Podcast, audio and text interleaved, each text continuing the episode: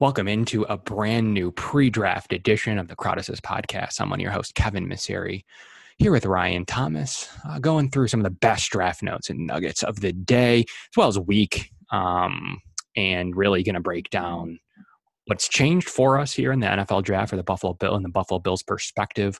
We'll also be getting into what positions we like, what we want to see happen. We'll actually be here live on Friday um, to kind of break down Thursday um, draft events as well as maybe mock exactly who we think will go where, um, and as well as talk about prospects still on the board and where the Bills should be targeting, trades up, trade back, etc. And then here at the end of the show, we'll uh, we'll break down a little bit of my thoughts on the PSC story that broke um, from the Athletic.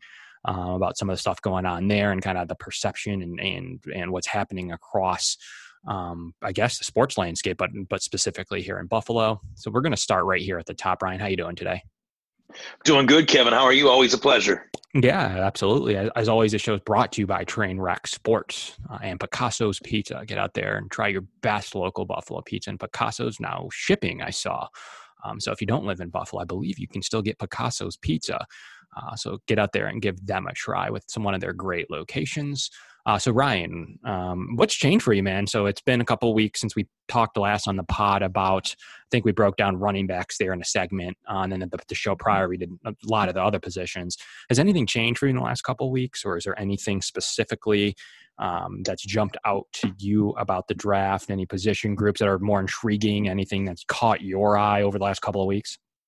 Well, over the last few weeks, I've I've obviously tuned into a lot of uh, mock drafts and, and looked into um, other analysts' mock drafts and, and compiled my own and kind of just deciding offense or defense at the 54th overall pick. It, it seems to be a, a hot topic of discussion uh, and a lot of mock drafts lately. I've seen Kyle Dugger, a safety, mocked to the Buffalo Bills at, at 54. Now, I don't necessarily dislike the player or anything like that, but me personally, I would prefer the Buffalo Bills to go on the offensive side of the ball, whether that's a wide receiver, lineman, um, offensive lineman, uh, and even if they were to go on the defensive side of the ball, I would even say a defensive lineman, a pass rusher, would be my uh, my better fit, I guess you could say, for that 54th overall pick. I've noticed a lot of mock drafts with the Bills going safety, seen some mock drafts with the Bills going corner.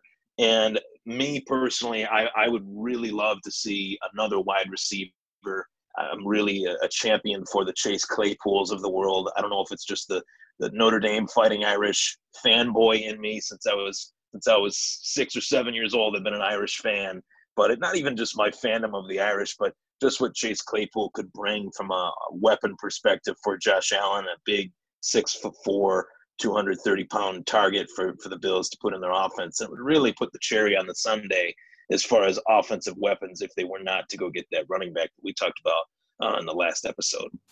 For sure. And um, I think there's been some, what's interesting is there's been some depth added at the offensive line position.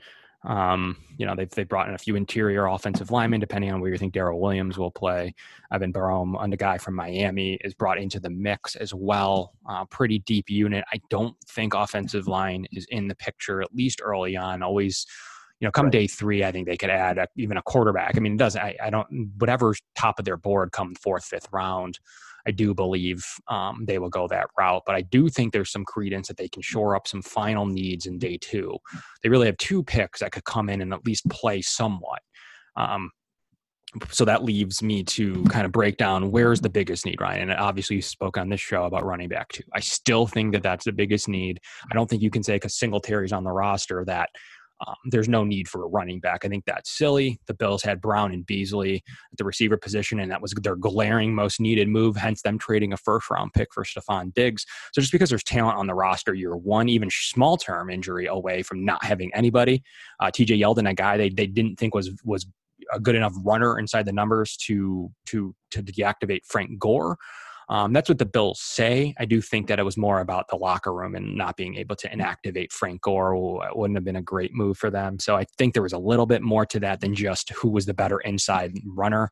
Uh, I think Yeldon was the better player toward the latter end of the season, toward the, the end of Frank Gore's potential career. Um, that I don't think he was anything better than a TJ Yeldon, but the running back two's position is still a big glaring hole. I don't see anything wrong with having two day two picks on the roster. Um, with that that potential salary, We've, we got into that a lot on the last show, Ryan. But I think the thing that bothers me the most, and we're going to start here, is the safety position. Now you got into it a little bit just now. Um, mm-hmm. it's a little bit less about the player, a little bit more about a. Are you really trying to to replicate Shaq Thompson, a guy that um, that they they drafted in Carolina in the first round? Um, so I, I I think that they're trying to potentially, if if they're going to go this route, to mimic that style of player who's a unique player. A, 30 picks later than that player went, and B, with a player that's coming out of FCS or a player that's coming out of Division two. Now, that's not to say that either of those systems can't produce players.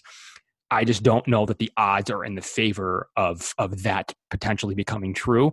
Thirty picks later than the player that you that needed some work transitioning to linebacker ended up developing in. So do you so the bills let's let's talk about the roster first. The bills have ej gaines. They have Taron johnson a guy that fits the nickel role perfectly a guy mcdermott really likes.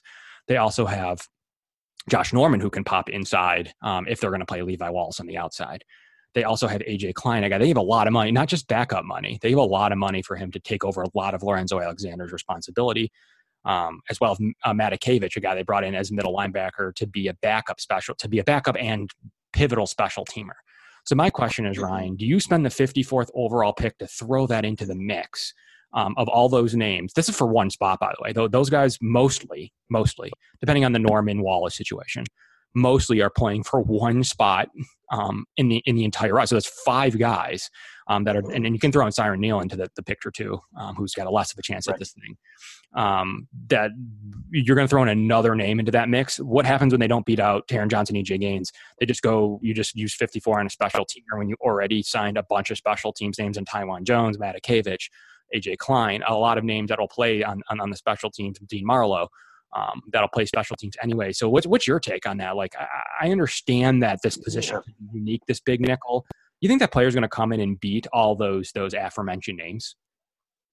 It, it, it, would be pretty tough. It would be an uphill battle, and I think most people that have mocked Kyle Dugger at 54 to Buffalo really just love the thought process of how he would fit under Sean McDermott's defense, and and that is exciting.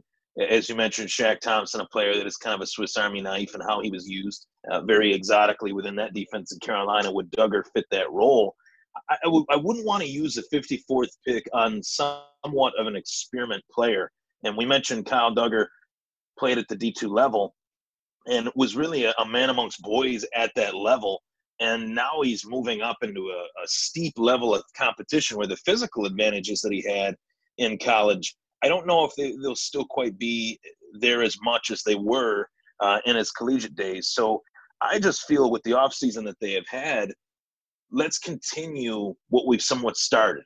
We've we started bringing in a big name in Stefon Diggs, bringing in a, another you know quality player in a Chase Claypool or one of the rookie running backs. I think would kind of be the the last check mark on the offense. Then they could really you know spread things out from that point on if they wanted to go defense the the you know the next few picks or or really just take your pick at whatever player is on their board as you mentioned that that would be you know something that they could do. Um, but what really has changed things for me outside of the 54th overall pick and what they could do is the fact that Leonard Fournette is on the trade block with the Jacksonville Jaguars. Now, it took me a day or two to kind of process that and really form my own take on whether or not I feel like Buffalo should pull the trigger on that. And it's kind of funny because in previous shows we've talked about how the Bills need a Leonard Fournette type running back. Little did we know that the Jacksonville Jaguars would put him out there on the trade block to be shopped come draft weekend. I personally would love it if Buffalo were to check off that box via trade and, and bring in a Leonard Fournette. The, the cost is really what would be the, the price the cost would be the biggest question mark as far as what it would cost to get a player like that. But if it was a, a mid to late round pick and they were able to bring in a Leonard Fournette, that would check off one box that they don't have to use a draft pick on. And the whole thought process of bringing in a Stefon Diggs was that, hey, this player will come in established, you know, NFL superstar, and really make this roster better. Whereas I think Leonard Fournette would be under the same token. So if you were willing to trade a first round pick for Stefon Diggs under the whole uh, principle that he is a, a, immediate impact, you know, proven NFL player, why would you not be willing to to invest that mid round pick in Leonard Fournette? And I feel defensively they're pretty solid. They've made a lot of additions on the defensive side of the ball. I feel like the best defensive addition that they made uh, was AJ Klein, and I feel like that that addition is not getting the love that it that it deserves. You put on the tape of AJ Klein, he is a, a true warrior out there on that field, and I look forward to seeing how he fits within Sean McDermott's defense, as well as the guys that they have already known, you know, the Josh Normans and the Mario Addisons of the world and stuff like that. But I really look forward to seeing uh, that defense with who they've added. And I feel like at 54th overall, you continue to add to the offense and bring in weapons for Josh Allen, uh, whether it's a receiver or a running back, possibly kick the tires on trading for Leonard Fournette. I don't see. I, I, I definitely see that being something that they should do. Yeah, and I mean, I'm pretty much so. We'll start. I guess Fournette's a good topic. We haven't been able to discuss Fournette on the show yet, um, so I think it's a good good time to do so. I'm obviously all in favor of adding really premium talent to the roster, even on a one year rental, um, right. on a one year really reasonable four million dollar deal. Uh, I think you would pay that. I, th- I do think there was some credence to the Bills being interested in Gordon. There's been a little bit of back and forth on how interested and how much money they were willing to give um, Josh Gordon, or um, excuse me, Melvin Gordon before he uh, went to um, Denver, right? Didn't, yep, Denver. He, yep. Isn't that where he yep, uh, yeah. ended up? Yeah, two year um, deal with Denver, and and it was it was around nine per, right? Yeah, nine per. Yeah, so okay. he, he got paid. Yeah, he got paid. Uh, so yeah, I mean that's a really good point too. They were very interested in, in, Melvin Gordon, and I think another good point too is people are wondering how T.J. Yeldon kind of fits into things. And if we do, we do know one thing about T.J. Yeldon, he could really feed off of playing with Leonard Fournette. They had a, a good one-two punch.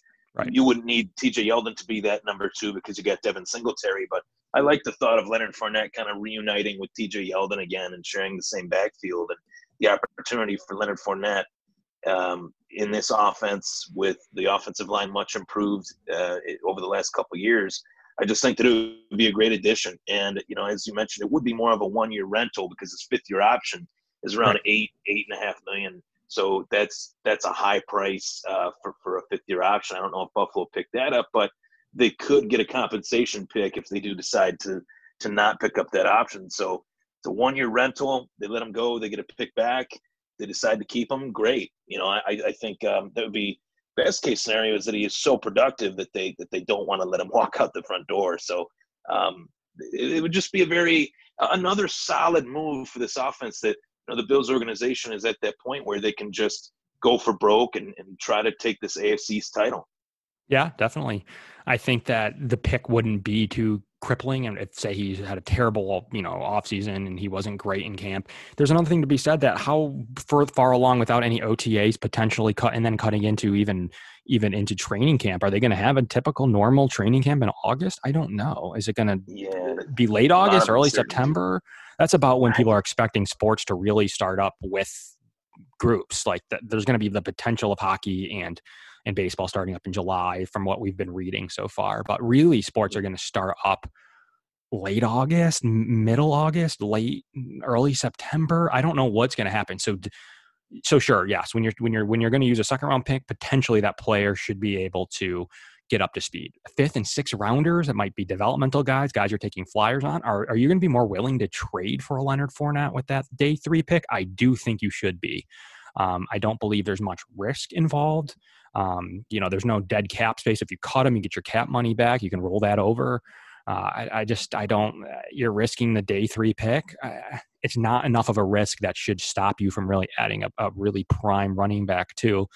As well as, I'm not 100% sure, Ryan, that it prevents you from doing anything else. If you wanted to add a running back in the third or fourth round as well, why not? Right. Especially if Fournette's a one year guy. Um, right. And then you add it into the, the compensation the formula. Contract right in the rookie contract you, you can't deny it you know the, right the opportunity for them to get a even a you know like i said chase claypool in the second round his rookie contract will be really helpful for buffalo beyond the john brown and, and cole beasley contract um, you know, you look at that position and, and look at the numbers of that and, and, say to yourself, well, wow, that would really be helpful. And then if they still wanted to go with a with a running back in the middle of the draft, depending on what they trade away for Fournette, if they make that trade, they could still do that. And that's kind of what I like about Brandon Beane. He, he leaves no stone unturned. Among the many things that I like about Brandon Beane. there's no stone left unturned. They, I'm sure we will hear within the next few days. I would hope that we'll hear within the next few days that they inquired about Leonard Fournette. I, I feel like that is the type of running back that they've needed. And little did we know, as I mentioned, that Leonard Fournette would actually be the running back on the trade block. So if you were to tell me a couple years ago that the fourth overall pick out of LSU, Leonard Fournette, would be available via trade, I, I would have said you were crazy. Um, this guy's been productive every, at every which turn. He's had you know little bumps and bruises, but with a running back that runs with the style that he that he runs with, I, I would be shocked if he stayed healthy. You know, it's just he's just that much of a violent runner that he loves to uh, loves to run people over. So I would I would love it. I would embrace him as a as a new Bill. And there's a lot of Bills fans out there that'll listen to this and say, yeah, but he got into that fight with Shaq Lawson. Well, one, Shaq Lawson's not on the team anymore. He's in Miami.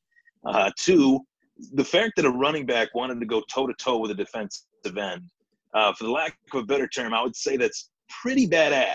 You know, that, that, that shows that the guy has a little bit of a little bit of a uh, a mean streak to him, and I like that. Yeah, um, I think that it's worthy to to go ahead and do. But I mean, I guess kind of transitioning to uh, some more potential needs. I mean, what about mm-hmm. you have another potential tight end on the board now that the Rob Gronkowski news broke? And we all talked and seen about the, the Rob Gronkowski news. There's really no reason to go into that ad nauseum. Um, so right. going for a fourth round pick over to Tampa. Um, the the ripple effect though is what I'm more interested in, and that's you know OJ Howard. Do you see him being had in this range of a weapon for for Josh Allen, where I think tight end two is a sneaky need for the Bills. I mean, I think that they mm-hmm. have a couple of guys there that can play. I'm not a big Lee Smith fan. I, I like the potential of Tommy Sweeney. Um, Tyler Kroft had a rough, rough year. I don't think you can just say he's for sure a tight end two on this roster. Um, I think it could be a sneaky need. Eh, what is your opinion on on the, along the same lines of Fournette? I mean, what kind of pick are you giving up, and does he help this team? Right, and that was actually something that when I first heard the news of Rob Gronkowski heading to Tampa Bay, I thought, what the heck's going to happen with either OJ Howard or, or Cameron Brate? And I remember a few years ago, I, I really wanted Buffalo to kick the tires on OJ Howard. He was an extremely productive, physical tight end, very athletic tight end at Bama, and um, he hasn't even scratched the surface of his potential yet. I, I, don't even think he's an he's a name that is thrown out now due to the fact that Rob Gronkowski is in Tampa Bay, but you know no one has really been talking about OJ Howard since he was drafted in the NFL for for you know the reasons of not being too productive. And I don't necessarily think that that's his fault. Um, you, you, look at the quarterback situation there prior to Brady, and Jameis Winston was erratic to say the least. So you know, maybe a fresh start for OJ Howard would would be best served for him. That would definitely help. Um, as far as him coming to Buffalo, I think that that would be another move that would fall in line with a Fournette or, or a Diggs to add to this offense and say to yourself, are we willing to part ways with a mid to late round pick for a guy that's established? I don't see why you wouldn't. Kind of already started that process anyway for trading for Stefon Diggs you trade that first for Diggs, but you won't trade a fifth for Howard or or a fourth for Fournette. That, that would be a little bit of a hard sell to me, at least, uh, if they didn't make that move. But I do think the Bills coaching staff is pretty um, comfortable going forward right. with Tyler Kroft, with Tommy Sweeney, and with Dawson Knox. Most importantly, I feel like Dawson Knox could be a, a, a budding star in the league if developed the right way. Um, we saw flashes of it. His his tenacity at the tight end position, the way he can throw people off of himself, was pretty amazing. Especially on that sideline grab there mid-season, he just threw that guy right off of him. It was pretty awesome. But Tyler Kroft, he had a real rough year, and it's really tough for me to kind of close the book on that after one season. Um, he had that clutch touchdown against Pittsburgh where he was wide open on the sideline. Josh Allen found him, and that's essentially the touchdown that put Buffalo in the playoffs and clinched that playoff berth last year. So, um, you know, I, I, think that it's a move that they should definitely consider. I don't see how it would hurt. But if they didn't make the move, I, I wouldn't be shocked either. It's one of those moves that, hey, if they make it great, if they don't, let's see what Kroft, Sweeney, and Knox bring to the table in year two. Absolutely. Um, also, by really quick to wrap up, Fournette, he with the Bills are the most likely per per Vegas sports books plus three hundred. Um, yeah, good odds. Yeah. It, they don't just Very make those odds. odds up usually. That's agents and or um, some type of of the player themselves. I mean, you don't really know. I don't know how that works eh, specifically, but um, I learned the hard way when it comes to pre trades and drafts, and when, when with these these these prop bets, it's they get the knowledge from somewhere. Just like you're betting on a TV show for Game of Thrones, for instance, to who's going to win the throne. It's because they knew, right? right? So in, right, in, right. in, this case, there's something to the fact that there's been a couple teams that have probably called. You don't just give the Bills the best betting odds um, without knowing that for sure um, that they're in in the mix. So I wouldn't be shocked if they've already made calls and, and are basically saying, hey, if the guy we don't like is there on day two, uh, we're going to go ahead and give you that day three pick uh, to start Saturday. So we're going to go ahead and see, or or or in the Bills' case, they use all their picks and, and trade a 2021. So. Right. Um, you know, that's if, what I would prefer out of out of anything. They, they use their picks. Pick. Yeah, they don't have right. a four, so it'd be a five. Right. So it'd be a five. Right. They um, use their picks in 2020 and, and trade a pick in 2021 and get a pick back in 2021 when they if they decide to let Fournette go. You know, it would really it would I just see it as as such a opportunistic move for the Bills, much like the Stefon Diggs trade. It's not every day that a Stefon Diggs is eligible to be traded or, or a Leonard Fournette. I mean, the, these are name players. Now you're at that point where you've had the Josh Allens, you've had the Tremaine Edmunds, you drafted all those guys, Tre White, Devin Singletary. You have a lot of youth on this team. Now you got to pair it with some names and, and, get the attention of the league so that other players can come here that are established as well. And I think Leonard Fournette would be a, a big, big move for them. Yeah, and we've talked a little bit, uh, you know, recently a lot about running back. So transition to other weapons. You know, we've touched on tight mm-hmm. end, but um, nothing really to note at that position. Like you said, maybe if an OJ Howard comes available, you make that move. I don't know how much they're scouring the draft market, but receiver's an interesting one. I don't know that they're set at receiver. I know that they're set at the top three. I know that those guys are aging and on bigger contracts. Um, at some point, one injury puts you back to the same situation you were in last year. Are, I think that the team is very interested in bringing in a receiver four. Um, there's been news that the most interested in Antonio Gandy Golden or what is the Bills, um, a potential third, fourth, fifth round pick. Um, big six four receiver out of Liberty, absolutely balled out three straight thousand yard seasons, ten touchdowns, pretty much per went for 200 yards on a really good UB defense this year. I watched that game, um, got to watch Gandy Golden in person. At that point, I said that guy could be a first round pick. Obviously, didn't run the speed you're looking for out of a tall, rangy receiver, but 6'4, 220, you're starting to get into move tight end um, range, Evan Engram's of the world. Um, right. I, I think it could fill both needs of that kind of big, rangy, boxy red zone target and, and still a good receiver if if you need to. So maybe we're talking about a combined position like that. If you know we're talking about that on the safety front, why can't we talk about that on the offensive line or excuse me, the offensive side of the ball? So he's sure. a name to watch out for. Um, I think that that's uh, you mentioned Chase Claypool, but I think there's there's there's still a lot of names, and, and Gandy Golden's oh, one. Oh, sure. Um, yeah, Claypool is is more you know listed you know in in mocks kind of it varies you know, he's he's they listed as, as yeah, they're they're all they're all varied. But I mean, in terms of two players that are really comparable, Chase Claypool might end up going higher just based on where he played in college, the, the prestige that Notre Dame um, still has, not as much as what they once had, but they still have that that shine. Whereas a player like Antonio Gandy Golden might just get lost in the clouds just because he played at Liberty. And I, I feel like that is kind of null and void nowadays. And we've seen guys that have come into the NFL that have played at small schools and have been productive. Carson Wentz is, a, is one that comes to mind. Um, but Antonio Gandy Golden, there was a catch that he made against Baylor. He was one on one with a corner at Baylor, and, and this guy had he had zero shot at, right. at, at competing for the one on one ball. I mean, this dude one on one is phenomenal, and uh, I, I would just love any any addition that could kind of round out this offense. And as you said, with an injury to a Cole Beasley, or a John Brown, they're really, or God forbid, a Stefon Diggs, they're really just right back at square one. And if they suffered two injuries at that position, then they'd really be hurting. And they've needed depth at this receiver position for for a few years now. I, I do like some of the back end receivers that they have. I, feel like I'm not ready to give up on Robert Foster just yet, but I also want to head into this season with the mindset that competition breeds success and let's bring in the best players at every position that we possibly can and find out which ones are better. Yeah, and to couple that, I mean, I think that they're you can say the Bills won't have a shot at Jerry Jeudy, you know, Henry Ruggs and uh, CeeDee Lamb. I think those are pretty much three top 15 picks.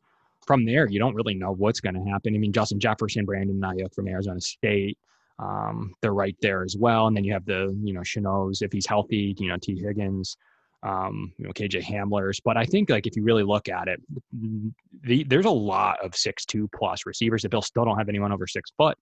Um, I mean, right. so you're talking about you know Laviska Shenaults, the Tee Higgins. Um, you know, you're talking about Collin Johnson from Texas. You have some names here, and you know Michael Pittman, a guy that played really well in college. Um, you have Bryan Edwards from South Carolina. I mean, you have John Hightower from Boise State. Donovan Peoples-Jones. I mean, you have, you know, Denzel Mims, you know, Van Jefferson. God, these guys are all six to, you know, 200 plus. These are, these are guys that you don't necessarily have on the roster. And that's not even talking about obviously the Gandy Golden and then Claypool, who we've already talked about. So, um, right. And Tyler Johnson's another name that everyone seems to like. So these are all taller. These aren't even the the the other receivers. Um, so there's there's some names here, Ryan, and I think that the Bills, with all those names, they need to do their best to come out with one of them that can play receiver four on this team. And bearing an injury is immediate elevated. They're on a good rookie deal, like we've already talked about. They're a really in really good position to be potentially a takeover for Brown or Beasley. Um, I think it's a really good year to do that, and I would be shocked if the Bills came out of this without a receiver um, prior to round five. I would be shocked if they don't take one or take one round seven. I really think they want to get into the dip in their their feet into the the weapon pool. We'll call it the weapon pool. Sure. Um, yeah. So I think it's the biggest thing. I think the team can never put enough talent around Josh Allen. I think their defense is just as good as it was. They've added a lot of key names. Um, they added two defensive tackles, only lost one. Um, they swapped out Lawson for Addison. Um, you know, they went, you know, Lorenzo Klein. Um, you know, they added Norman with no replacement because they already have Wallace on the roster and they had Gaines. Um, the, Kevin Johnson goes out and Josh Norman comes in. You know, Johnson was only on a one year deal, but right. that, that was just the first guy that came to my mind of someone that they lost, but then they replaced him, you know, and then, and then like you said, like one guy comes in, comes out, another guy comes in. But I mean, this receiver position for the last few years has, has really been one that has hurt Buffalo, um, just in terms of the investments that they made in Sammy Watkins, trading you know essentially two first round picks in order to in order to get him to swap and as well as the the next year's pick and that didn't work out. Zay Jones that pick really burned them in the second round. They picked Zay Jones ahead of Juju Smith Schuster. And, you know, this is one of those drafts where there's a lot of talented guys at the receiver position. All of them, you know, that you named above, you know, six foot one, six foot two. I remember the days when they went out and drafted Roscoe Parrish. And right. for the Bills fans at home, I'm like, Roscoe Parrish at that time was only a couple inches taller than me, and I was I, wasn't that old. so right. He was a small guy, you know. And and this is a, a a NFL now where these receivers that are successful are, are the big ones. You know, we're talking about Tom Brady in Tampa Bay, like Mike Evans is a monster. Um, you know, guys with this with this vertical ability and, and size um, for for a quarterback that has the arm that Josh Allen has, even on throws that he's overthrown, or even on throws that are one on one where he's just putting the ball up. I, I really feel like some length, some athletic length at this position, athletic size, and for all the you know Duke Williams supporters out there, I feel like he gets brought up into this discussion as well. Anytime I, I talk about this, um, Duke Williams is a great story and everything, but in terms of athleticism, there is a lot of athletic six foot four, six foot three, six foot two receivers in this draft that you just can't you just can't turn a blind eye to for Duke Williams. Right. I agree. I like I'm a big Duke Williams stan. I do think that if he play a little bit better in the playoff game, the team wins. Um, but Right. I, I, I, I do think they want to bring in competition for the big receiver position, and I do think that they'll be able to do so. Um, and if they both play good, I don't think there's anything that makes Robert Foster make this team. Um, if if they draft someone and Duke Williams is the last man on the roster, um, I think that that you could see that as well as you know Isaiah McKenzie's here too. Once again, they really didn't lose anyone offensively at all. Uh, Frank Gore, uh, I guess, is still in the league, but um, they really didn't lose anybody offensively. Their offensive line's the same. They added a couple veterans there um, to even be more competitive. They added in Stefon Diggs, but the receiving core is the same. The the crux of the running back room's the same. Quarterback room's the same. Tight end room's the same. Um, there's really not. You're only adding to it. So to be able to add another receiver into the mix and another running back are two huge positions to help this team win football games. I don't believe a big nickel wins them a single football game last year. I'm going on record Right. saying that. I don't believe subbing out Taron Johnson and or Lorenzo Alexander and or whatever they are in um, nickel personnel 70% of the time. Okay. So that means you're taking out your nickel back. You're taking out Taron Johnson. So the upgrade from Taron Johnson to Kyle Dugger isn't there for me. I know that the athletic and other Mhm. Bills reporters think for some reason that if the Bills have a big nickel, they can do things that they weren't able to do last year. Brian, what game did they win with a big nickel last year? Do you have one? Do you have one I offhand? don't. I Yeah. don't, and and I think that it's more so that, uh, and and not throwing shade at anybody, and I, and I want to preface my statement by saying that, um, but these mock drafts are built to get a reaction, whether it's positive or negative. When I put on a mock draft, I want it to kind of have a flow to it, to kind of have people look at it and say, well, I could see them taking this guy for this reason. I could see them taking that guy for that reason. I could see, oh, I like this guy um, out of Syracuse, the pass rusher from Syracuse. I put him in my most recent mock draft in the fourth round. Um, I Alton can't think of his Robinson? name off the top of my Alton Robinson. Yes, um, you know things like that. But when you put a player that is a small school guy that it was physically imposing based on the competition that he played in being not physically imposing, and you put that player in the NFL with fellow players that are physically imposing, I don't see how he will uh, translate as quickly as people think he should, or as quickly as a second round pick, 54th overall should. And especially if we are sitting at home tomorrow, Friday, you know, we sit at home all night tomorrow, watch Right. the first round. We're waiting for the Buffalo Bills to make their pick, and 54th overall, they take a safety when they have probably, for my money, one of the top three safety tandems in the AFC. And I know it's about how you can move Kyle Dugger and how you can change him around and, and things like that. But I, I just don't see how that flows with the offseason that they've had. And everything that they've done has had a flow to it. Out goes one guy, in goes another guy. Let's get that wide receiver one that we've coveted. They were talking about trading for Stefon Diggs in the organization for you know half a year uh, leading up to them actually making that trade. So you know, might have been even more than that. So the fact that they were able to pull the trigger on that and make that move, I- I feel like you Right. know you can kind of add on to that, and adding on to that on the offensive side of the ball in this draft would be Right. most successful, in my opinion. And I just read an article from the Athletics, Joe Buscaglia, that said that the Bills would potentially, he says, not that the team is, that he would trade up for one of those safeties. And I'm thinking in my head, like, so not only are we not taking that guy at 54, now we're trading um, other assets. I mean, come on. Like, I know we're reaching here, and I, I, I- I think like truly there there is a reaction. It's less like nationally, and then and a couple guys that are making mock drafts sometimes want reactions. But I think in this case, Right. like they actually think that like for some reason that the big nickels like a big need. They, they the Bills have tried it. They've tried it with Dean Marlowe, with Rafael Bush, with Siran Neal. Um, it's never obviously those are a little bit lesser names and the talents of of Mhm. Dugger, um, Chinn potentially. Um, but it's been nothing they've wanted to stick with, and and through three years, it's been nothing that they felt really needed. So the, the fourth year is when you decide that the big nickel is necessary for your position groupings. Um, no, I, I just Yeah, I don't buy it. I don't buy right. it.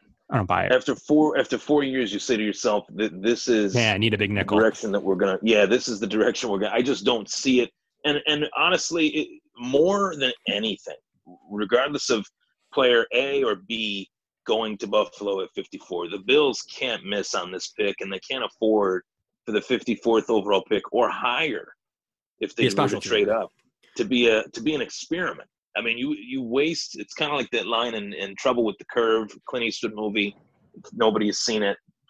Throwing this out there, you'd waste a, a second or first round pick on a project or a gadget defensive player or a gadget. It just I don't see it. Um, I tried to mock him in a draft just to do it, just to just to put him in a mock draft, just to show everybody, hey, if they take this guy at 54, this is what they'll end up with the rest of the draft. And it wasn't as impressive as it was uh, in comparison to the other mock draft they did, where I had them taking Chase Claypool. Um, there was another mock draft I had them taking Tee Higgins at 54 if he lasts that long. Um, you know, so th- there's a lot of different you know takes out there, and, and it's not that you know I want to you know bash anyone's take on why they believe Kyle Dugger would be a great pick, but it's more that I just want to see this off season on the offensive side of the ball be fully completed. I want to have no stones left unturned on the offense because at the end of the day, their defense was why they made the playoffs. Their offense was why they lost that playoff game. Exactly. And if you look at, you know, you know I have, so I use SIS, uh, Football Rookie Handbook.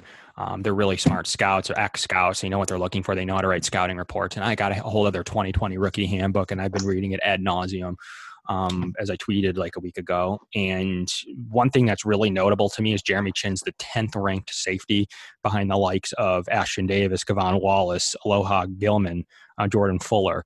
Um, and then you have Jeremy Chinn. Um, that that means that the player per scouting report prior to combine and prior to um, any um, postseason bowl games like you know the Senior Bowl or East West Shrine game, uh, whatever games these guys would have played in, that Chinn was ranked 10th, meaning that I have him as about a fourth round pick um, uh, at this moment. So, you, what he did at the con, obviously, he played in lower competition, but what Chinn did to shoot up 40 to, you know, to 40, you know, to pick 40 or pick 50 I don't know that you can do that in a month. So, and I do believe that Beane is pretty level headed when it comes to his initial. So, I'm going to go with these guys, the SIS guys, and say that he's more of the 10th safety to me um, and less of the third or fourth safety, um, less of a top 50 pick. So, to me, I think you're buying on all hype.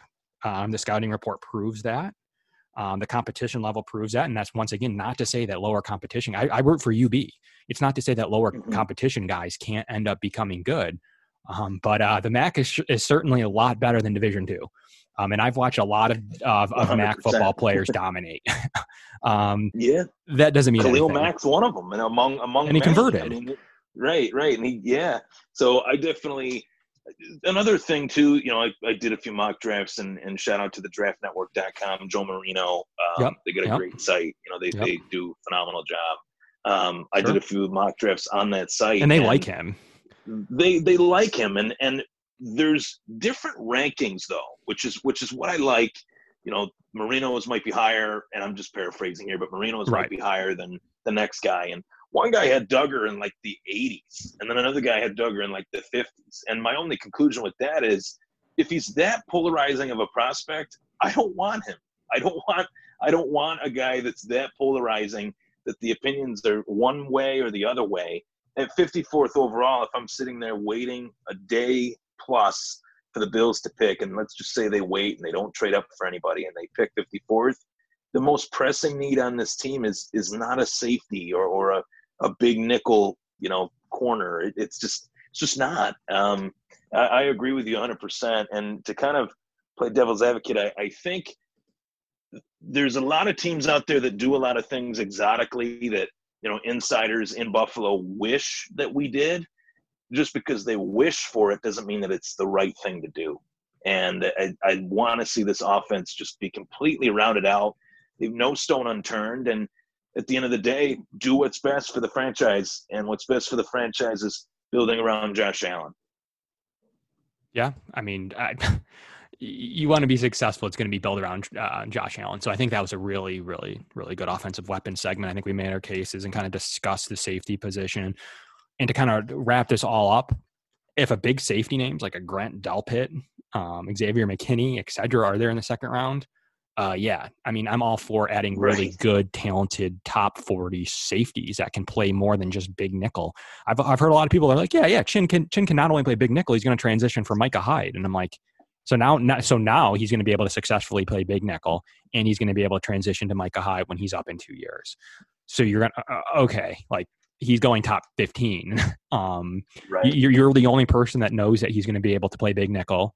He's going to be worth the project 54, and then now he's going to be able to take over for Micah Hyde. Like, I, I, no, um, I, I don't, I don't buy it, Ryan. But uh, I do think that there's some pure safety prospects, and a guy that can come in and be uh, immediate. You know, if that's the need, if that's really you really want to take an insurance policy out at the safety position and that's the number one need and you take a really talented player it's not a good safety class um, then fine go ahead and, and take you know an antoine winfield jr if that's really what you think this team needs um, but i'd prefer to not have a, a project big nickel when in, in a position that you don't necessarily need um, and and to me i don't know that can transition to be micah hyde um, when you lose micah hyde so that'll wrap up the safety group for me. I'm sure we'll touch on it a little bit on Friday when we're sitting there staring at the board and we see both of their names still on it as potential picks.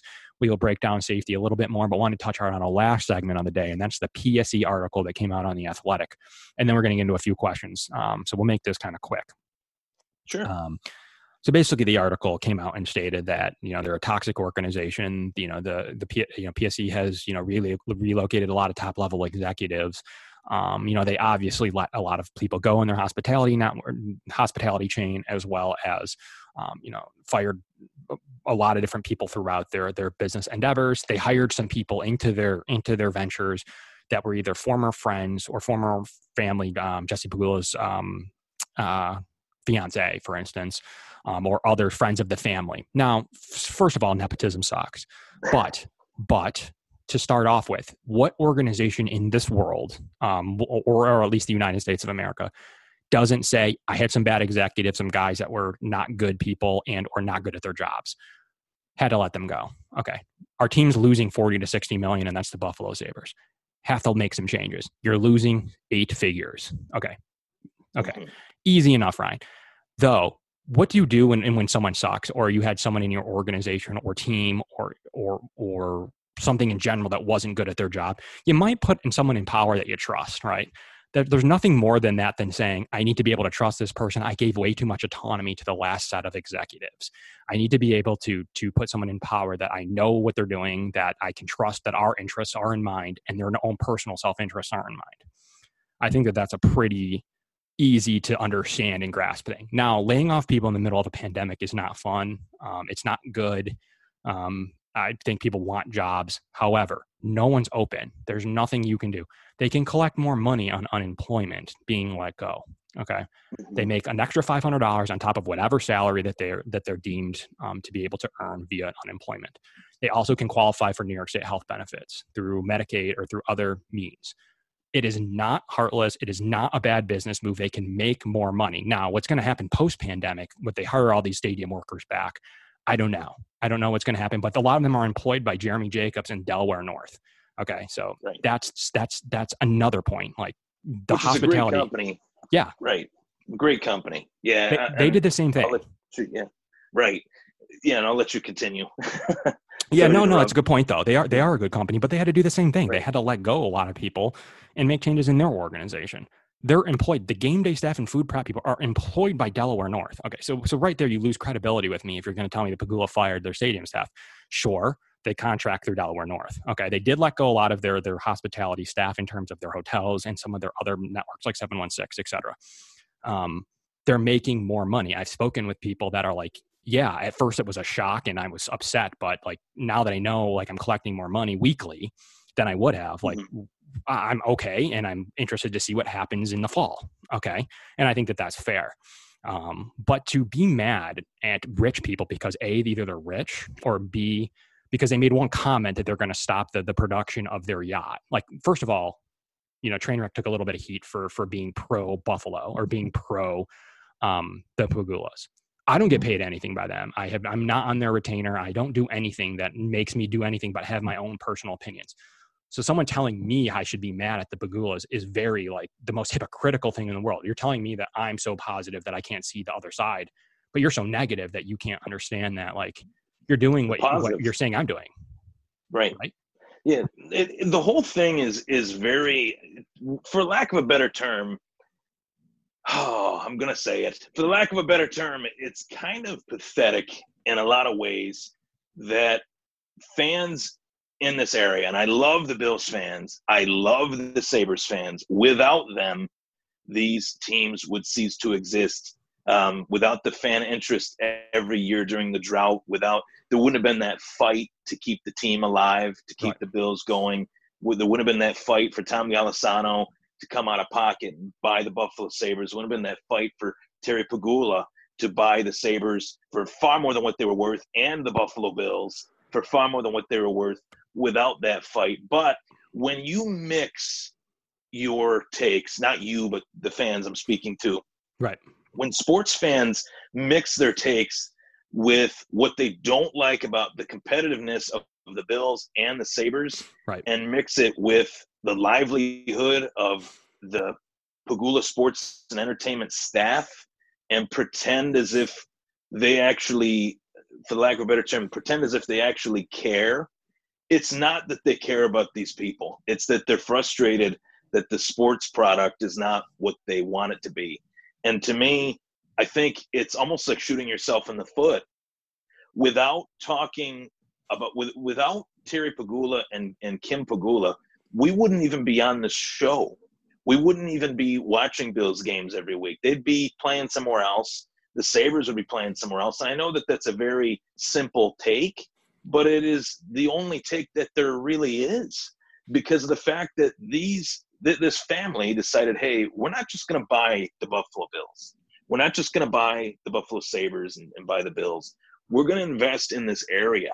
And downtown over the last seven to 10 years has been completely reinvigorated.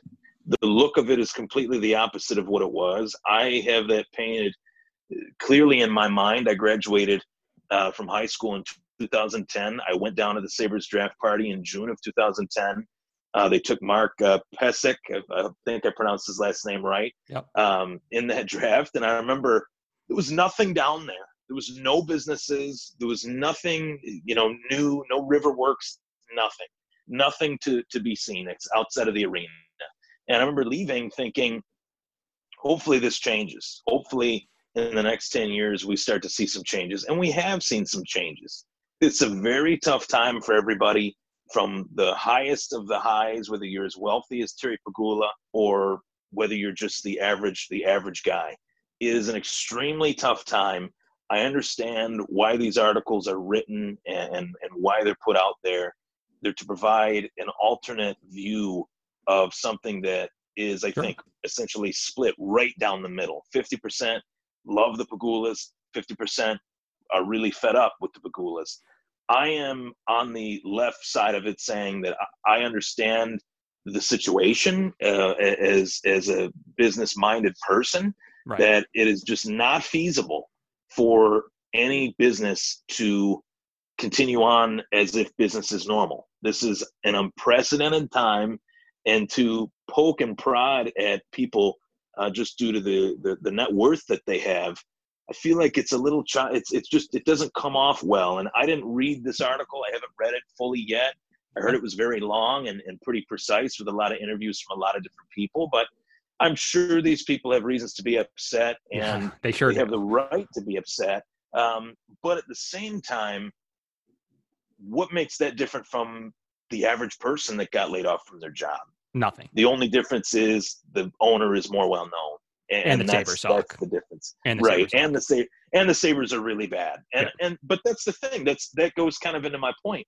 People are so frustrated that the Sabres have been terrible that when moves like this are made, they use that as motivation to have the, the anti Pegula take, and and that is where it's no, that's just not right. It, it it it does not come off as caring. Nobody comes off as if they're caring about these people that were laid off from their jobs by attacking the Pegulas.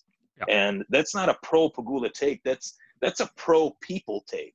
That's a pro. I actually do feel bad for these people that were laid off from their jobs. I feel bad for anyone that was laid off from their job. Um, unfortunately, I feel bad for the hospital workers that in, in areas like uh, we can I can I can preface Monroe County and Rochester because I know it inside and out. Um, that right. like make less money because their hospitals are seventy percent full compared to hundred percent full because no elective surgeries. Mm-hmm. Yes, I feel bad for anyone um, right now right. that is making less money. The difference is you can you can complain, but at the same time, I know you're collecting unemployment and I know you're making more money than if you if if you were working. So, like, I'm glad that that's in existence through July. And Pegulas already mm-hmm. came out and said that if these games are canceled and these workers aren't working, they're also at some point going to make their money on that. Don't pay them now because it delays their unemployment.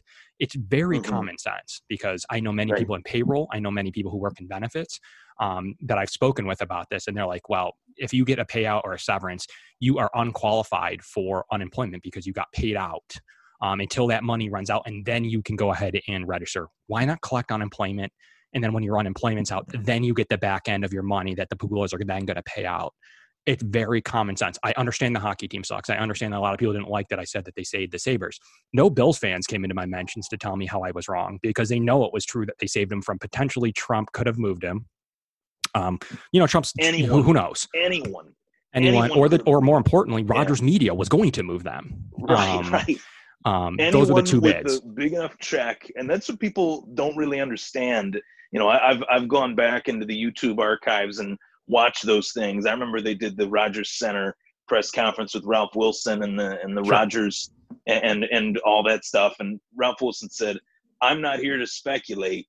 Ralph Wilson knew that the end was near. He, he was he was an elderly man, and he sure. knew that you know the the Bills were on the outside looking in. He was trying to just test the waters, see what the Toronto market could bring for the city of Buffalo, and and try to you know maybe form a little bit of a new fan base marriage. And it was unsuccessful, which ultimately I feel is the reason that Toronto does not have an NFL team to this very day. Uh, so, all that aside, these fans are putting these takes out on Twitter, attacking the Pegulas, the Sabres being terrible, the Bills not making the playoffs for 17 years, has nothing to do with the coronavirus. Has nothing to do with the fact that these people were laid off from their jobs. And, and for anyone to try to insinuate that or try to well they correlate it Ryan. The they correlate, correlate it yes. because because there were some moves in the executive level anyways that they were going to happen anyways are we really are we upset about executive moves? I don't think that anyone's upset that they moved on some some bad executives who are helping them run the Sabre. Is anyone mad about that side of it? I think you're just trying to correlate the other side of it, which is the side you just right. mentioned about this. Now, I like the owners of my team. You can you can I I posted that they they basically are in, are are the reason for Canal Side. Now, did they spend them? Did they literally build Canal Side? No, it was not them. Mm-hmm. Does that happen without the Sabres, without the Pegulas investment into Buffalo? It absolutely doesn't because it got shut down prior. Um, right. The idea has been there. It wasn't like it came in and it's this it great was shut idea. down for, for many years, Correct. if my memory serves me right. So yeah, I mean, and, and the, the interest that they had in this town. And I mean, I've been in, you know, circles in Buffalo and, and the positivity that, that is right. in Buffalo right now has never been there um, you know, in terms of just day day you know daily businesses. Um, small businesses are, are, booming in Buffalo and doing really well. And I definitely, I, I, love the owners of my team as well, whether it's the Bills or Sabres. I know the Sabres, sports business wise, has not gone the way that I would like awful. for it to. Yeah, or awful. for you, or for yeah, they're they're really bad. But at the same time, we we're very, very razor thin close to never talking about this Buffalo Sabres again, multiple right. times. And I think that needs to be put in perspective for people. For whatever reason, it has to be reminded to Buffalo sports fans. And I know it's a, oh, the Pegulas saved the day. You know, they have the money to save it. Well, they did. That shouldn't be discounted. That shouldn't right. be tossed. Well, a lot of people say it was Ga- the Golisano, it was Golisano who saved the day, and he did, and he did as well. Right um he saved the day it's not they're not mutually exclusive like right you can, right you can have both um a lot of people point to you know the, the phoenix and say you know like look the coyotes still exist uh, if the, if they wanted to move a team, they would. I'm in my head saying, well, maybe, but I think that uh, an organization that you know, there's Quebec, you know, there's Quebec still, there's Hartford, there's a lot of areas the Sabres could have gone. And this isn't a Sabres podcast, but a lot of people, if, if anything, were angry. The fact that, you know, the Pegulas no one wants to give them credit for quote unquote saving um, the Sabres. Sure, we don't 100% know what would have happened, um, but you know you want to be naive enough to to blame something else for for what happened to these during these layoffs because the hockey team sucked and because the general manager of the team sucks um, I'm sorry. Like, I'm sorry that that you're upset by this, but um, you know, this is the same organization that prior didn't know how to sign Drury or Briere. So, like, we can't sit here and break down like get mad at people for for hockey decisions or or because they had to make hard decisions now, which will hopefully help these people in the future in terms of um, you know, losing jobs and, and getting back. And, and, and I, I will reevaluate everything once next year happens and the next Sabre season starts and the bill season have, has been completed. And I'll see how this all plays out. Um, and, you know, we're all pivotal to change our opinions on stuff. But at this point, right. It's an awful article. It came across very, very, very, very close as gotcha reporting, um, as you know a smear you know borderline smear campaign by throwing a couple of one buffalo quotes at the end doesn't change the fact that this article was written in the guise of that this is a toxic environment and is written in the guise that the the, the Pegulas care more about the yacht that they had to stop making than they do people. It's an awful it's, stretch. Yes i think it's toxic um, to what is actually the goals of both the bills and the sabres whether the sabres are achieving those goals the bills are achieving those goals right uh, and i think it's it's a snake in the grass article from everything I've heard. And I will preface my statement, add on to my statement by saying that I have not read the article. And I will yep. add to my statement and saying okay. I probably won't. I probably won't read the article um, okay. because it just. I, I just feel like th- this is the last the last thing that Buffalo really needs right now for any small city to go through the ups and downs that Buffalo has to have somewhat of a reason to be optimistic in the Buffalo Bills as a sports organization for once in my 27 years of life is is pretty uh, remarkable. The Sabres, I know people are tired of hearing this, but at some point that will be better than it is now. Right. Uh, how much better, I don't know, but at some point it will be better. Teams okay. go through these flows, these ebbs and flows. Patriots were great for 20 years. They're not going to be that great you know, after these 20 years, I don't think maybe the Bills can take that spot. Eventually, the Bruins will suck, and hopefully, the Sabres can take their spot. Exactly.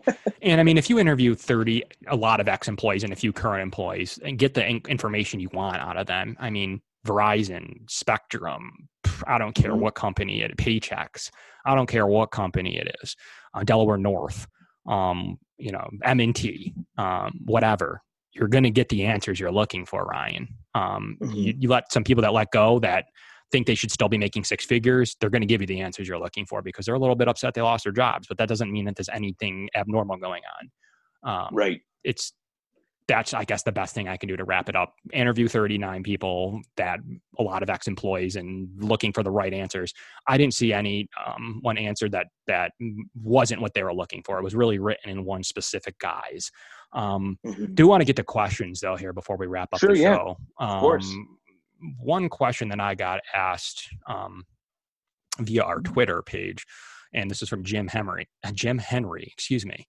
He asked, it's not specifically a draft question, but in regards to the PSE, so the topic we were just talking about, should we be worried about McBeane being here long term if things get worse? Is Allen's performance this year part of the equation? It's a good segue back into sports. Um, no, I mean, they're they don't like. I guess the team could be bad, and once again, this would go back to a sports specific thing. If the Bills suck, sure, McBeane should start to worry. Um, if they're bad for two or three straight years, yeah, yeah. I mean, it's football. Um, they they should. And if Josh Allen comes in this year, and I'm a Josh Allen supporter, and is really bad, um, really bad at football, yeah, like they spent a lot to have him, and didn't haven't at this point at least hedged their bet with another quarterback or go the gone the Cam Newton way like we've talked about on this show um, or other things. Um, yeah, they're in trouble if Allen's not very good next year and the team goes eight and eight and then seven and nine the next year. Uh, yeah, th- of course. But I don't think specifically because an article came out because um, they they they moved around some Sabres executives and some some PSE executives, I should say. Um, and the mm-hmm. Sabres suck. Um, and there, there's a couple articles written about them because they, they, they, didn't necessarily, the optics of the way that they handled the pandemic wasn't great. I don't necessarily think that there should, should be any worry unless A, the, the Pegulas move on, which I don't see happening, or B, um, the football team suck. So is that kind of where you stand right. or? Um, a little bit, yeah. And I, I to kind of you know echo your sentiments, but add my own spin on it. You know, what company has quote unquote handled this thing the right way? There is no right way. This is not an ideal uh, time. This is an unprecedented time. I've said it so many times. I hate to sound cliche. We've never experienced anything like this. My grandmother is 84 years old. She just turned 84 on the 19th. Um, of, of April this this a couple days ago, and she's never experienced anything like this. My parents have never experienced anything like this. Of course, I haven't experienced anything like this yep. as far as the current state of, of the world. Uh, and as far as going back to the question, McBeane and the Pegulas, um, Sean McDermott, Brandon Beane, and the Pegulas are, are locked tight. They are firing on all cylinders. In, in my opinion, based on the success that the, that the Bills have had drafting solid players, bringing them into the organization, building a culture, rebranding the Bills, what the Bills actually means, trusting the process, all those things. Um, that is what Sean McDermott, Brandon Beane, as well as the Pegulas have done, and I feel like that also gets lost on fans as well. The Pegulas are just as big, just as big a part of that as as um, McDermott and, and Beane are. And I feel like these next few years, these next two years specifically, the Bills got to keep their eyes on the prize. The AFC East is there for the taking, and I, articles like these really distract everyone from what the actual common goal is. The goal is for the Bills to one day hoist the Lombardi Trophy. The goal is for the Sabres to one day hoist the Stanley Cup. Um, are the Bills closer to that than than the Sabres as far as hoisting the, the Super Bowl trophy than the Stanley Cup? I would say so, but at the same time, this one article should not deviate from, from what the plan is, and that is to eventually win a championship in both sports. All right, no, completely. Uh, I see see that. All right. Um, kind of taking a couple final questions here as we um, kind of get to it. And Ryan and I, once again, will reconvene um, for our Friday show. And um, coming up shortly, after a couple more episodes, we will probably bring on some of your favorite guests as well. So, did want to sure. Um, did want to shout that out. Uh, make sure we'll have some some big key names on here so everyone can can enjoy their takes as well, not just myself or Ryan. Um, mm-hmm. Did Drew Bledsoe trade set them back? Um, I think it's we're so far removed from that that I think at the time, um, it, it, probably did set them back for sure. I thought they had a really good half of a year of football, and that's all they got out of them. Um, so yeah, yeah, I think Ryan, it's it's easy to say that that set them back, but and we're so far beyond that now, and so many yeah. bad decisions that were made, Losman. Um, and, you know, it, that's a really funny one because did the did the Bledsoe trade set them back? I mean, they traded for Drew Bledsoe. They needed a quarterback, and my memory serves me right. He was phenomenal that first season. What really set them back was letting Peerless Price, you know, basically trading away Peerless Price to Atlanta, replacing him with Bobby Shaw and eventually Lee Evans, and then the offensive line slowly but surely was picked apart. Um, and Drew Bledsoe got older and slower what really set them back more than anything was was was that and trading essentially two first round picks for JP Losman when they couldn't get Big Ben Roethlisberger or, or Philip Rivers or Eli yeah, Manning. So they thought they had Roethlisberger. yeah, right. they thought they had Roethlisberger in that draft. Um, so yeah, I mean, I think that it did set them back. Um, you know, it wasn't a fantastic year um, to do that. I thought they only got, like you mentioned, a half of a year to one year out of them. Um, the mm-hmm. year that they traded that pick away, there wasn't any good quarterbacks. I think it was a Rex Grossman, um, Byron, Byron Leftwich, Carson Palmer year. Um, so it's not like, and Carson went one. So it's not like they um, really missed out on anything. pretty high too, right? Leftwich went. Was yeah. Like top ten? Yeah, yep. top ten yep. at yep. least. He went. He went really yep. high. Then the following year, when they were already back in the market for a quarterback, yeah, like you mentioned, they were um, in 2004. They were sitting there waiting to make a move, and the two first round picks for JP Losman I think, hurt that team draft day more than anything. Yeah, because um, they, they got Bledsoe in 02, and then the next year they traded, or they, the next year they uh, they got three draft. They, they got yeah. uh, 2003. They got Willis McGahee. Correct. Um, yeah. So from the Peerless yeah, Price so trade. From the Peerless Price trade. Yeah. Yep. So yeah, I mean that is fun to look back on, but you know I've I've always liked Drew Bledsoe. I actually got to meet him at a at a public event at Batavia Downs it was it was pretty cool. That was a guy that I really admired, even when he was in New England. I, I just loved the way he played, and it's one of yep. the best pure passers of, of his generation. So yeah, and the and to couple that, the 2002 draft was just as bad as the 2003, if not worse. It had David Carr, Joey Harrington went top three, Patrick right. Ramsey went 32 overall. Um, so these are the names that the Bills could have been interested in. Um, and, and, Josh McCown ended up going. How late did he go? Went 81st to the to the Cardinals, still in the league. Um, yeah, and Matt Schaub was the next quarterback that was picked after Losman, if my memory serves me right. So it's not like not like they had a lot of options, you know. It, it and they let the team kind of fall apart as right. the years went on with Bledsoe. So can't really blame Bledsoe for that, but more so the management didn't have the right head coach. the same year though, they took then. in 02, the year that they got in Bledsoe, they, they did take Mike Williams, which was an awful pick. Oh so. yeah, that was one of the worst picks they've ever made. so made. Losman, Losman double set them back way more than Bledsoe to me because then the following year they had a perfect opportunity to would have been able to take Aaron Rodgers. Um, right. Yeah, it could have yeah, been that's franchise altering. Yep, franchise whenever, altering. When everyone brings up Drew Bledsoe, it's like, who cares? Drew Bledsoe's fault they drafted J.P. Losman. yeah, a couple years later. Yep. Yeah. Yeah. So. So yeah, so that's I'm going to blame Losman way more than I'll ever blame Bledsoe, even though he was he wasn't great. Um, no, it wasn't great. He was fair, okay. Right. Yeah, he wasn't great. His best um, years were probably behind him. Would you take Jalen Hurts in the second from Kelvin? Um, no, no, I wouldn't. Even though I'm not a hundred percent against it, eh, as you know, my disdain for not necessarily the players, but the big safety position, a big nickel position. So, um, no, I don't. I, only because I don't think he's worth a second round pick. But if there's a named quarterback there, and either him or or Chinn, I don't know. Like, I've, it's not something I want to do, but. uh um, That's a tough one. You could yeah, convince me into a really good backup quarterback you can develop and have in emergency situations because um, your quarterback is expiring on his contract this year. Your second quarterback is expiring on his contract this year.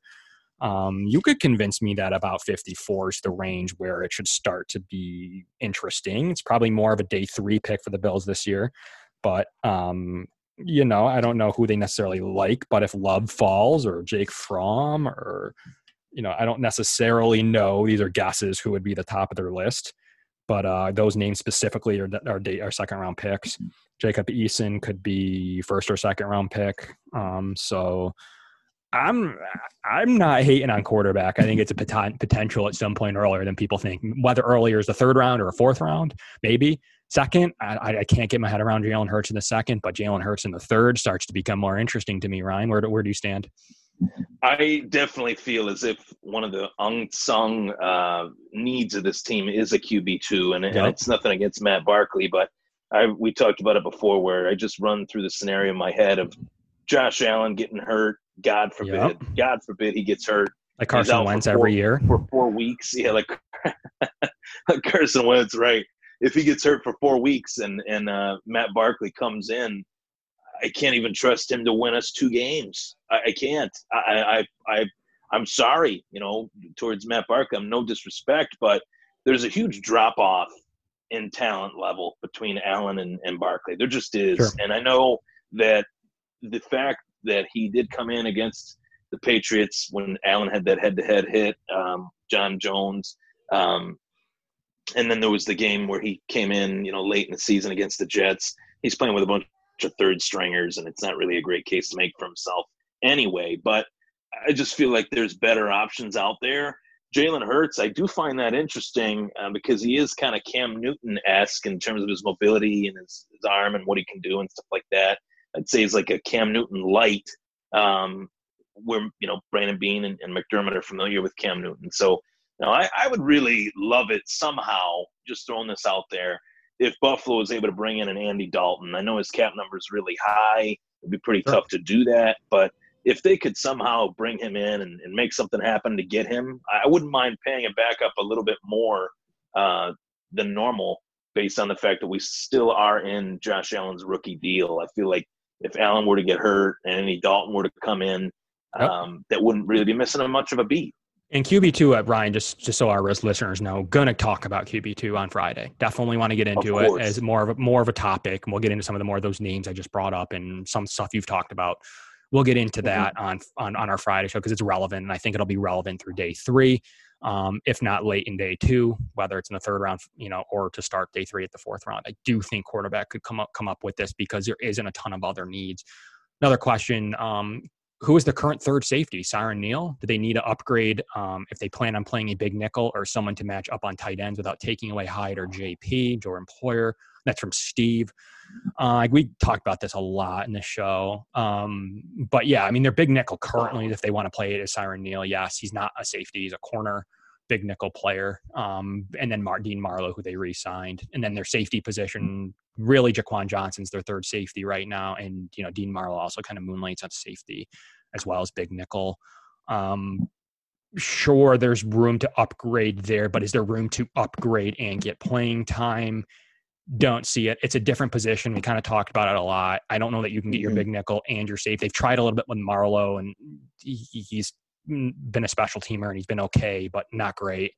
Um, don't think you can bring in a player to think you're going to a be big nickel and then b replace either Poyer or Hyde when their deals are up. I still think that Hyde doesn't leave this organization unless he takes a drastic drop off in play, which I don't anticipate happening. I see him pseudo retiring here um, but those two players have been staples of this McDermott defense. I don't see either of them letting getting let go, kind of like Lorenzo, until they're either done or they make their way fell off. So at this point, I see both of them playing beyond even their extensions. Um, I see them here three or four more years. So I don't think we need to worry about replacing our safety um, at this point in 2020 2022 sure we can we can talk about yeah hey we need a, a succession plan. Um, but i don't necessarily think that. We kind of talked about safety a lot ryan already. Right. Um, right yeah we dove into safety a lot and i think you know being that they've invested in safety in jordan poyer on a two-year deal so he's going to be here for this year and then two years after that yep, three memory yep. serves me right for three years and then yep. micah hyde has just been two more i mean that was really that was really the first move that they made in the McDermott era that was really like, wow, that was that was the one that I really caught my attention. I remember that offseason specifically saying that that was my favorite move that they made. Uh, I really liked him in Green Bay, and I thought he hadn't even scratched the surface yet of his potential, and I liked him as kind of the quarterback safety within that McDermott secondary. He's pretty reliant on the secondary and his defense, dating back to his time as a secondary coach with Philadelphia. So just really liked the fit there, and I think that they're only going to get better at that position. They don't really have to go at 54 as we talked about at safety. I think that they'll find some developmental guys and, and plug them in and, and figure that out. Yep. Yep. Yep. That's agreement. And we'll take, oh God, I got a couple here, but I guess we're, we're wrapping up here. I'll take one, um, one final question I got here. Um, I like the idea of Tanner Muse later on to pair with TJ and address bigger needs contributions in the early rounds. Uh, we are in a way now uh, win mode. Um, so yeah, Tanner Muse, uh, a guy that um, mm-hmm. that that he really likes. I, I, see credence in that. Kind of we've kind of this has been a safety driven show, but uh, to right, right. to kind of uh, basically the point of this tweet is to say that yeah, like there's bigger needs on this roster. Let's let's take more of a developmental guy uh, later on in the draft. Is that kind of how you stand? And I guess I'd like to wrap it up with that kind of. Is that kind of how you yeah, that, that's that's where I see it. I mean, if if they could get someone like that as a developmental guy to to kind of groom over the next couple years under Poyer and and Hyde, I, I wouldn't mm. mind that at all. And I mean, Tanner Muse is one of those dudes that obviously he comes from a greatly successful program in, in Clemson, yep. Yep. and is he's a very smart player. Um, yeah, really smart player actually. Like watching his tape, I I found a lot of instinctive plays, a lot of well, he's supposed to be here, but he ended up here, and he saved plays for Clemson. So Dabo Swinney speaks really highly of him. Um, so I wouldn't mind that. You know, if they used a mid round pick on Tanner Muse, and you know, it would it would be you know headed into the DB University of McDermott's defense. I mean, they they plug and played Josh Norman. And, I love it. And yeah. Tre White. You know, uh, so I, I, love that idea way more. It's a good. That's a good idea. Um, big yeah. big fan of that idea, Christopher. Yeah, that's that's that's definitely the I think the mindset I'm on. That I think that's about the range we're looking for. A competitor to Jaquan Johnson, maybe someone that could do something different. Really competitive guy that's won some football games um, that can come in and play. I mean, I I like that, and I as much as I like anything. And, and he's probably a six round pick. Like I don't think you need to do anything crazy there.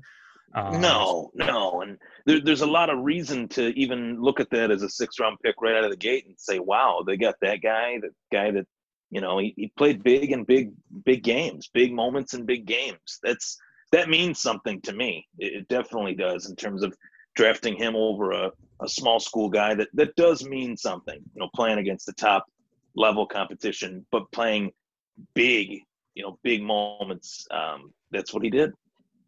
Great. Yeah, no, and a lot of these topics and more we're going to get into on our next show. Really long, action packed show, but uh, I kind of tied up uh, a little bit last week's show into it, um, as well as uh, I'm going to have a lot of topics to go over on Friday. We'll see if what happens with that show, but there's going to be plenty to talk about. We've already said QB2. Um, we'll really start talking about who's left on the board. Maybe Ryan and I will will go off our favorites list. Maybe some shockers um, with the divisions right. doing. Um, Ryan, as of today, Wednesday, um, about 24 hours until the the day one. One pick, real quick. Don't have to go long. Who you taking at 54 for the Bills right now today? 54 today. I'm taking my boy Chase Claypool out of the Chase University Claypool. of Notre Dame. Okay. Yeah, the, the Fighting Irish wide receiver, six foot four, 230 pounds He's physical. He's smart. Uh, really bright guy. Very fun personality too. He would kind of fit in real well with some of the personalities that this Bills team has. We've seen that kind of blossom over the last couple years with guys sure. like Tre White on the defensive side of the ball. But um, yeah, I, I, really would love that. Um, I've watched him the last few years on Saturdays, watching Fighting Irish football, and he's just such a smart route runner. He's got great separation. He can go up and get one right. the size. Um, I, I, would just love it if they were able to get a guy like that and and uh, bring him in at 54. Sounds good. And uh, mine would be Jonathan Taylor, as I've talked about many times. If he's gone, be J.K. Dobbins. Um, but I'm I'm really sticking with the the top running backs in this class to come in and get an immediate weapon, have a great plan if something happens to Singletary, um, and be a guy that can really be developed as as as a two headed machine. Um, so that's that's kind of where I'm thinking, but we'll see what happens as we get back to the cap on Friday, presented by Trainwreck Sports and Picasso's Pizza. Go out there and get the pizza for this draft day. Eat some Picasso's, tweet it at us, enjoy the draft, save some for Friday because that's the Bills' big day. And don't necessarily sleep on the Bills. sneaking around in the top of that second if some of these names that we've talked about are there um, to make a move in the early. Beane's going to sit there and be studying this board, so watch out for a potential trade up like they did for Zay Jones. Um, at some point in the early second, and probably not, but never discount the late late couple picks of the first. Ryan. So, right. From the cap, I'm Kevin, and that's Ryan.